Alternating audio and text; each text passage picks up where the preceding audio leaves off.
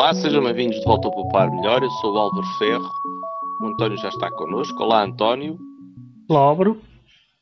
António, esta semana vamos uh, fazer uh, uma análise. Vamos, mais ou menos, tu que andaste aí de roda, andaste nas tuas perseguições aí mortais e desta vez o, o teu alvo preferido foi o preço do Brent e do gás óleo. É isto, não é? É isso mesmo. É, eu, por acaso, tenho seguido nas últimas semanas a evolução do, do petróleo do Brent, o preço do, do barril de petróleo, é, por várias razões, sobretudo porque é impingido nas notícias, não é? Fala-se muito da, do Extremo Oriente pelos últimos tempos e o, e o preço do Brent tem caído, tem caído por diversos fatores. Eu acho que é bom para nós, é bom para Portugal, é mau para aqueles países que produzem petróleo. Mas pronto, a maior parte são ditadores é que não me preocupo muito com, com esse aspecto.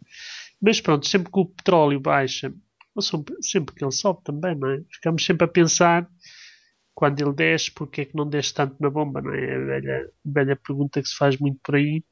Mas essa nós já tínhamos provado que andava o preço andava acompanhava, ou seja, que havia uma correlação direta entre o preço uh, que nós pagávamos, o preço ao consumidor, e o preço grossista, o tal uh, valor uh, do Brent.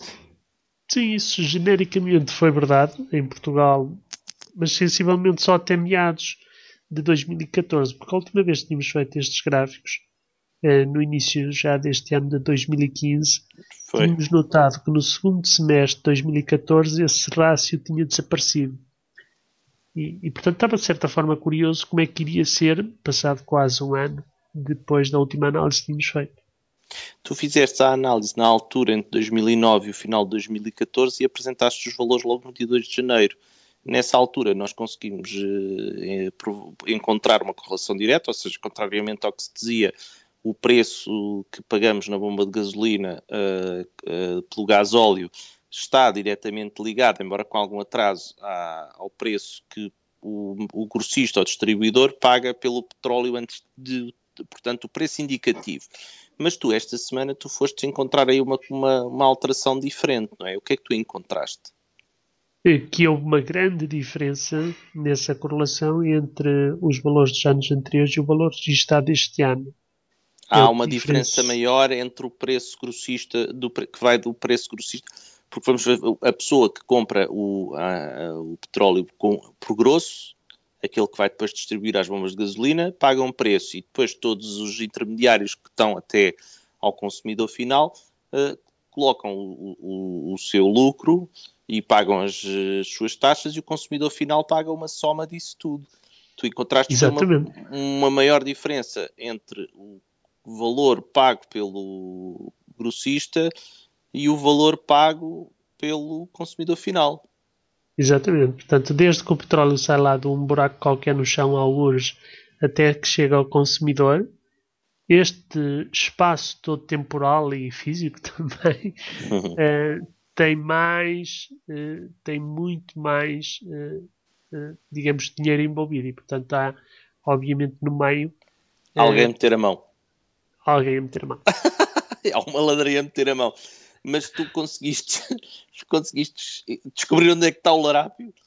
É, já fizemos no, no, primeiro artigo que vai sair, fizemos já a experiência com o gasóleo simples, a ver se explicava, mas uh, digamos que a diferença entre o gasóleo simples e o gasóleo normal, que agora é um bocadinho mais caro, não explica nem de perto nem de longe essa diferença. E, portanto, aquela ideia das notícias que saíram aqui há, uns, há umas semanas atrás, tínhamos poupado nós, consumidores, uns milhões ou umas centenas de milhões de euros, é só para inglês ver, não é? Porque na, na verdade, se nós poupamos cento e tal milhões, alguém meteu em uma, uns 500, 600 milhões ao bolso. Portanto, digamos que a poupança, vista desse prisma, é altamente enganadora.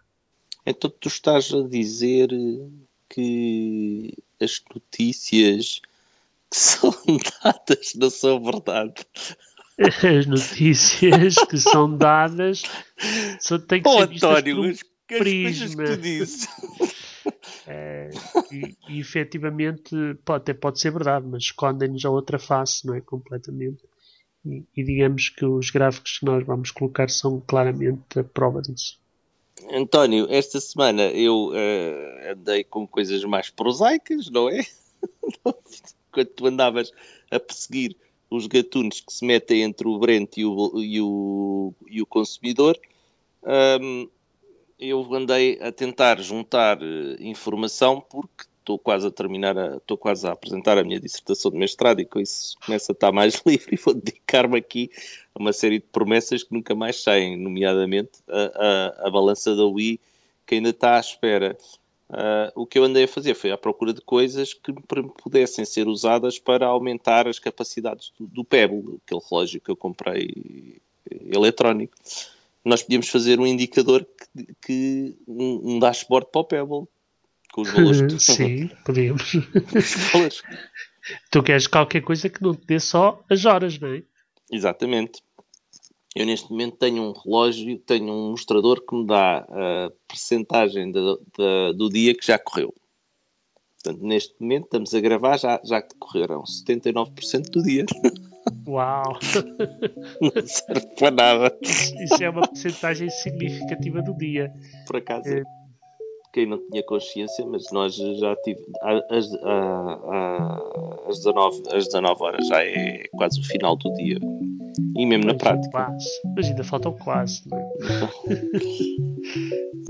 António, esta semana ficamos por aqui. Obrigado, António. Adeus, Álvaro.